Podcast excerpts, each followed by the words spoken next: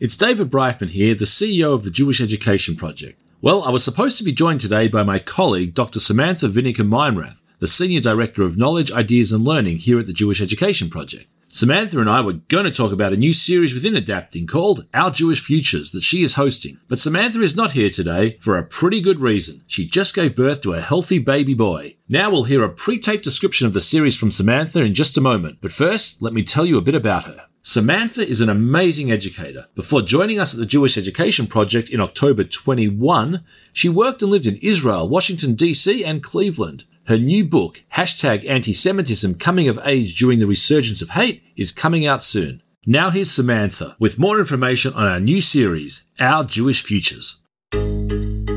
Hi, I'm Dr. Samantha Vinokor Meinrath, the Senior Director of Knowledge, Ideas, and Learning at the Jewish Education Project. Welcome to Our Jewish Futures, a new series within Adapting, stemming from our agency's work to envision the Jewish future.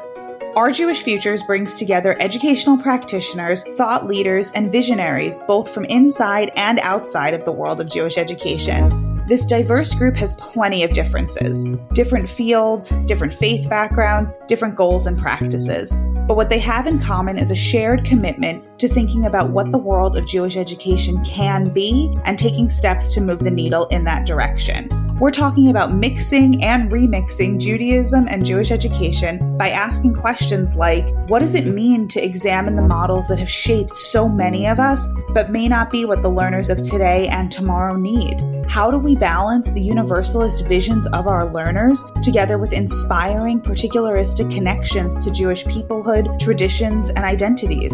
And when we look at the ever changing Jewish and global landscapes of today, what is our ideal tomorrow and how do we find a path to get there? I'm honored to have the opportunity to be bringing this content to you, and I'm excited to hear the conversations unfold.